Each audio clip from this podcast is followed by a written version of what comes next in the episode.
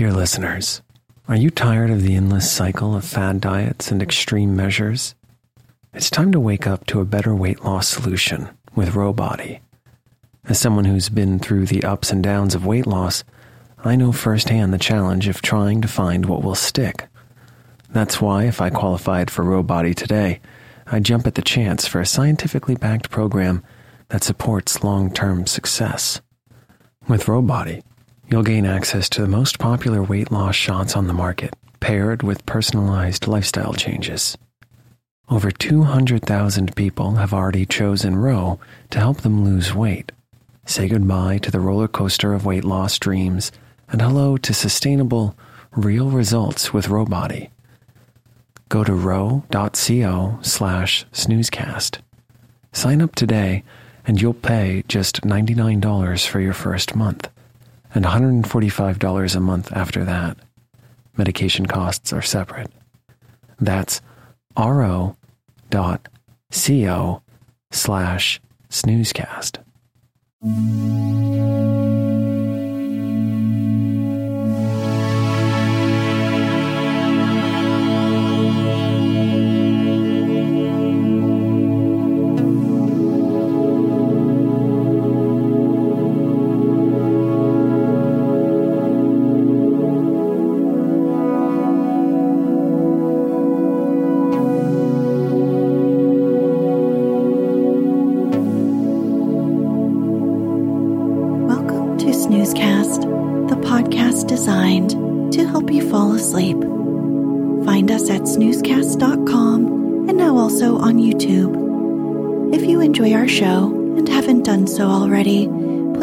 Review on the Apple Podcasts app or at podchaser.com slash snoozecast. That's P-O-D-C-H-A-S-E-R dot com. Your review helps new listeners find us, and we appreciate everyone's feedback. This episode is brought to you by Ancient Magic. Tonight, we'll read the second half to The Otter Opal, a snoozecast original. The first half aired last week. In the last episode, we met two sea otters named Tama and Nutsum as they floated above the kelp forest. Their days are spent sleeping, eating, napping, playing, and racing. Tama excels at all activities except for the swim races. He has felt frustration at frequently coming in almost last. We also learn that sea otters often have a favorite stone that they keep in a pocket of their fur, and Tama finds himself an extraordinary one.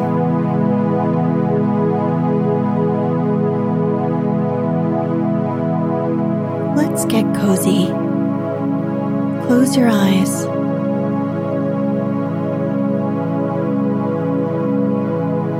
Relax your body into the softness of your bed.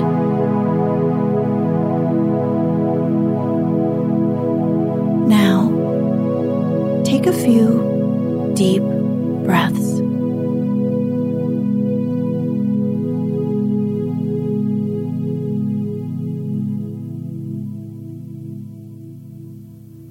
Upon awakening from his nap, Tama reached into his pocket to make sure the special new stone was still there. He felt the smooth surface with his paw. Thank the sea, he thought. He had actually done it. The rush from the heist and the subsequent adrenaline crash didn't allow for any possible closer examination of his prize, and he intended to take full stock now. Tama nudged Nutsum awake and explained he wanted to take a closer look at it away from the others. Nutsum obliged, and they floated a short distance behind some sea rocks for some privacy. Ever so carefully, Tama pulled the rock from his pocket and held it up to the light of the sun. It was stunning. a dazzling display of the complete spectrum of colors. An overabundance of tones and hues swirling together in a cosmic dance, all being held in Tama's paw. It was mesmerizing. Tama couldn't stop staring. Nutsum was not as impressed. Looks nice, he said. How good is it at cracking urchins, though? Let's find out, Tama said. It's time to eat anyway. Nutsum and Tama went to work foraging for food. In a short while, Tama had surfaced and resurfaced with four urchins, two snails, some clams, and even a crab, piling his meal on the nearby rock formation. Nutsum had no such luck. Naturally, what's mine is yours, Nutty, my friend, Tama said with a note of triumph. Nutsum thanked him. You look like you have something else you want to say, Tama. Tama wistfully raised his eyes and blinked happily. Well, it's kind of funny, no? What's that? This score I just pulled right after getting this rock. Excuse me. Quiechta. I've decided to give it a name. Naming your rock was generally reserved for when you had had it in your possession for some time. No one could say for sure how long, but you knew it when it happened. You certainly couldn't name a rock you had found that day. Once you named a rock, you had no intention of finding another one. Okay, Nutsum probed. Okay, Tama said incredulously. It's lucky, obviously. Oh, the sea. I just realized something. Today is the weekly cove race. We need to hurry up and eat. I'm finally going to win. Nutsum was grateful for the food, but still skeptical the rock had anything to do with it.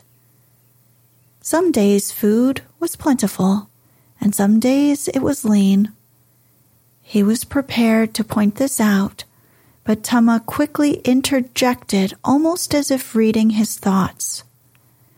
I'm sure you have something fancy to say about all of this right now, but let me just stop you right there. I'm going to win this race, and it's because of Kriechta, and that's final. Nutsum nodded. Some lessons had to be learned and not taught, he supposed. Tama stared at him. I know you're still thinking about something. Nutsum made his mind clear like the cloudless sky. Tama nodded in approval as a joke, but he had actually meant it. There was a bevy of activity at the starting line of the weekly cove race. It was a young otters game, and Nutsum was just happy to watch. Ever since Tama became of age to race, he made a point to make an attempt every week. Anywhere from 100 to 1,000 otters participated. For most of them, it was just a bit of a lark to mark the ending of one week and the beginning of another. Others took it much more seriously, even though the only thing on the line was bragging rights.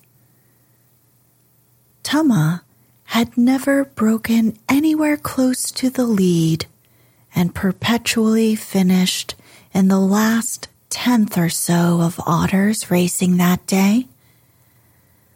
Last week was a particularly bad showing, and some familiar faces ribbed him as they lined up into the starting position. Second to last place, eh, Tama? Quaggoth inquired. Shooting for a personal best of last place this time, I take it. Tama ignored him and the handful of otters that chuckled at Quaggoth's taunt. Tama smoothed his paw over Quiechta in his pocket. He would win this time. He just knew it. Some spectators climbed up onto the rock formations that jutted out into the sea. A handful floated by, wrapped in kelp near the starting line, and a good portion were pushed out closer to the shoreline for a better view of the whole course. It all happened so fast.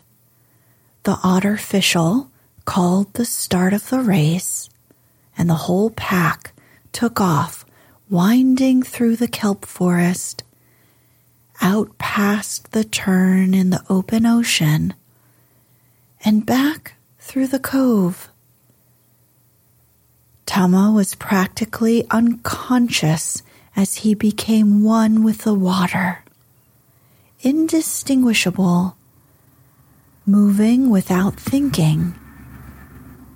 He paid no attention to his position or anything else for that matter. He was liquid speed.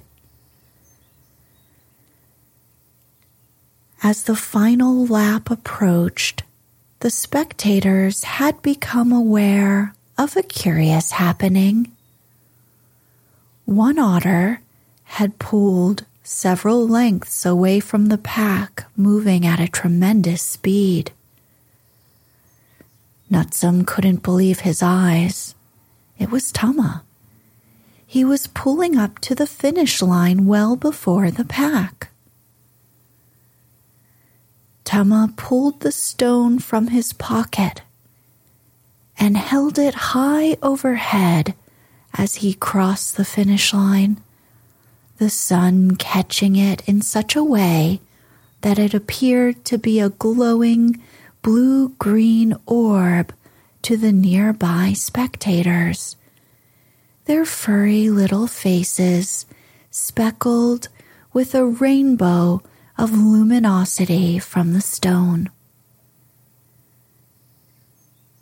The crowd erupted in cheers and lifted Tama out of the water onto his back. A smile beamed across his face. Nutsum was happy for Tama too. He made his way over to the celebration to see if Tama wanted to get some supper together. Before Nutsum could ask him, though, another had already pulled him aside. That was really impressive, Tama. I've never seen anything like that. It was Lats, 10 time weekly Cove Race winner Lats. Everyone looked up to Lats and Lats didn't need to look up to anyone. Now, Tama of all otters was on his radar. This was the first time Lats had said anything to him. You must be pretty hungry after that race. Want to go get some food together? I'd love to take a look at that stone. At that moment, Tama noticed that Nutsum had appeared. Nutsum gave him the go ahead nod to spend time with his new friend, and Tama shot back a grateful glance. Quiechta, Tama said. That's the name of the stone. Hey, whatever you say, my guy, Lats continued. Hey, three more cheers for Tama, everyone. The cheers faded. Nutsum reconnected with some old friends who were gathered at the finish line and watched out of the corner of his eye as Lats and Tama swam away from the inlet. As the weeks went on, Tama spent less time with Nutsum and more and more time with Lats and his crew. Tama had invited Nutsum to spend time with him and the guys, or at least he thought he did. And he dispelled any wrongdoing on his end by claiming that Nutsum was jealous of his newfound success. Lats made a joke about Nutsum Greyface one day, and the name stuck. Tama laughed along with them, but felt a pang of guilt as he looked over at old Nutty in the distance, still cracking urchins with old Top, mostly by himself, occasionally with a friend or two. The weekly races went on. Tama always placed first. It wasn't so much of a spectacle by the fifth or sixth time, and actually, a handful of times some others came within striking distance by the finish line, but he always managed to eke out the win. In fact, as time went on, first place was generally considered to be the otter who came in second now, since Tama had become the assumed winner.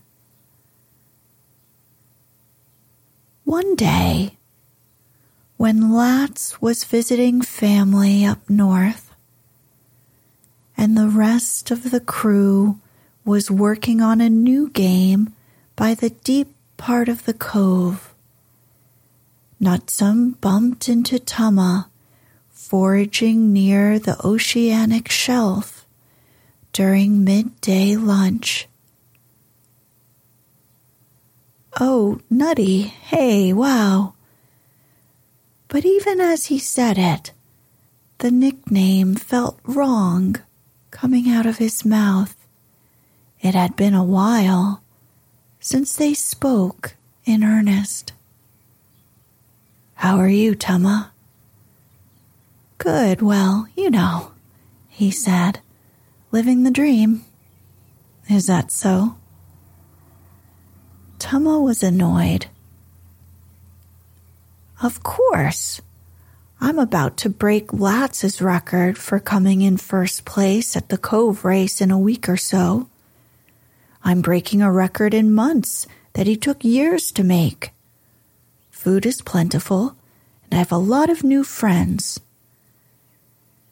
That pang of guilt stung him sharply once more. Although, I mean, it would be good to see you a little more often. I've come by. You've been busy. It's okay, Tama. Nutsum said, and he meant it. Let me ask you something. Tama stared at him. Before your new stone, did you have food? Tama paused. Yes. Did you have friends? Yes. Did you have fun? Yes. then why have you brought so much attachment to this rock? First, it has a name, Kriechta. Second, I never won a race before Kriechta. And what has winning the race brought you? Tama was annoyed again. Obviously, it brought him happiness. He was pretty sure. Why couldn't Nutty see that? Maybe some people could be satisfied with a moldy old rock, but him, He was due for better things. He just needed the perfect rock. And this time he had it. Tama surprised himself, though. He didn't explain any of this. In a bit of a fit, he produced the rock in front of Nutsum's weathered face and said, You're right. I don't need this. And I certainly don't need some know it all telling me how to live my life. And in a move that surprised Nutsum as well, Tama let go of the stone. After an unceremonious splash, it sank into the briny deep. There was a rather long pause before Tama realized the impetuousness of his actions. Tama let out a wild yawp and his eyes widened. Oh no, he exclaimed and started to dive underwater. Nutsum grabbed his paw gently and said, Wait. But there's no time. Listen, he said. You and I both know you won't find it. It belongs to the sea now. But I won't stop you. I know you're going to look for it anyway. All I want to say is, I'll be waiting for you up the coast. You know the spot with the dead tree? When this is all over, come find me. Before Tama could respond, Nutsum started swimming away. Seeing the commotion, a handful of others came by and began an impromptu search party for the otter opal. During the search, Tama himself had dived deep, deeper than he had ever dived before or would ever again, but it mattered not. The stone truly did belong to the sea now. The others attempted to console him, but there was nothing to be done. His spirit was broken. That night, Tama came in last. There was no jeering from the crowd, though. Everyone was too preoccupied with the new winner. Someone who had never come in first before, a new contender, bright eyed and slick. Tama was old news. Lats went up to the new winner and told the crowd to cheer his name. It was just background noise to Tama as the crowd began to chant the new winner's name over and over again. He didn't even hear what it was. Tama slinked off into the sunset. It was time for dinner. He found no solace there either.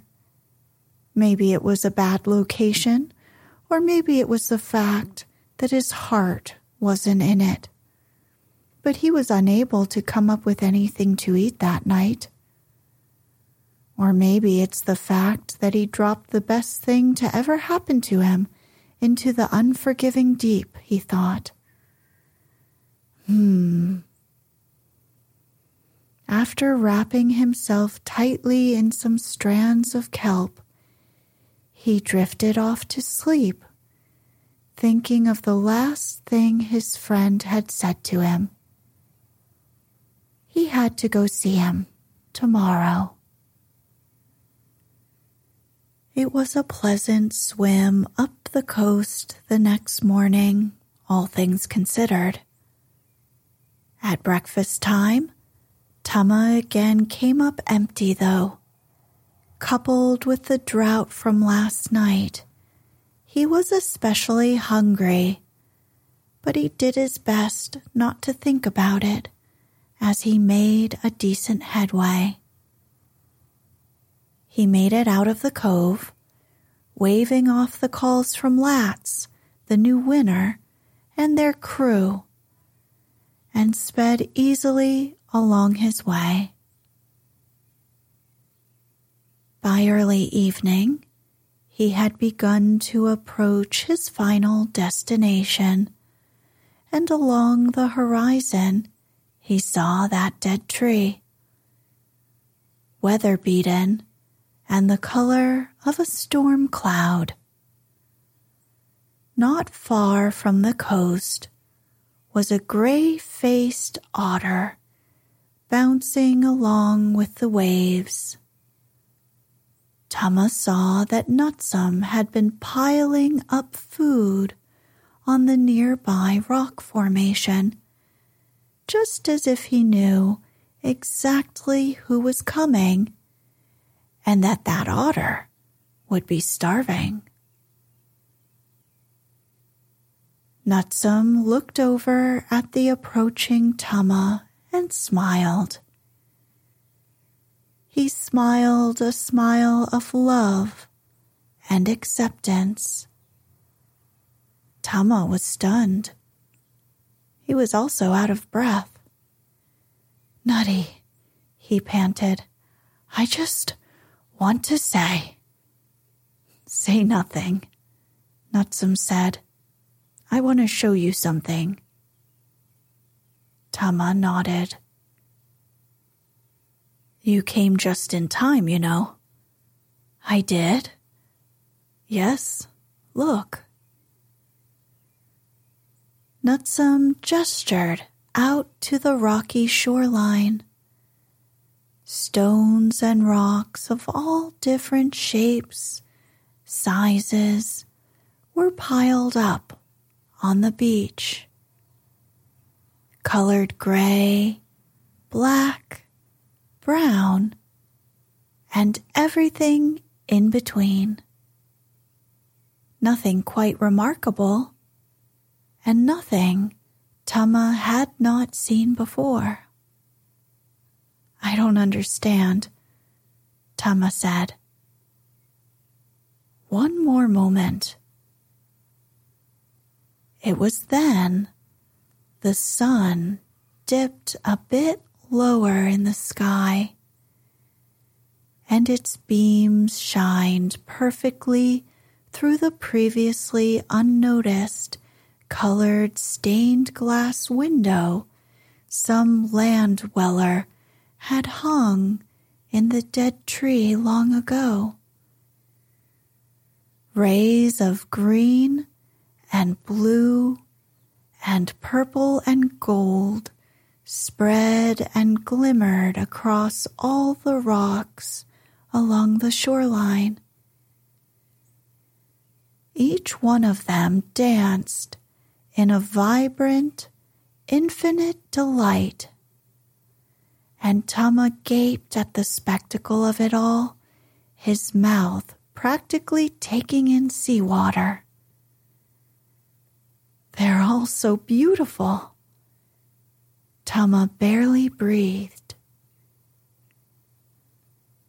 After a moment, the sun dipped slightly lower and the rays no longer passed through the glass to shine upon the shore.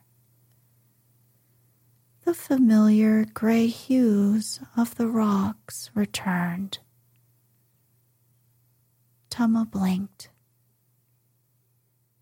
Let's eat, Nutsum said.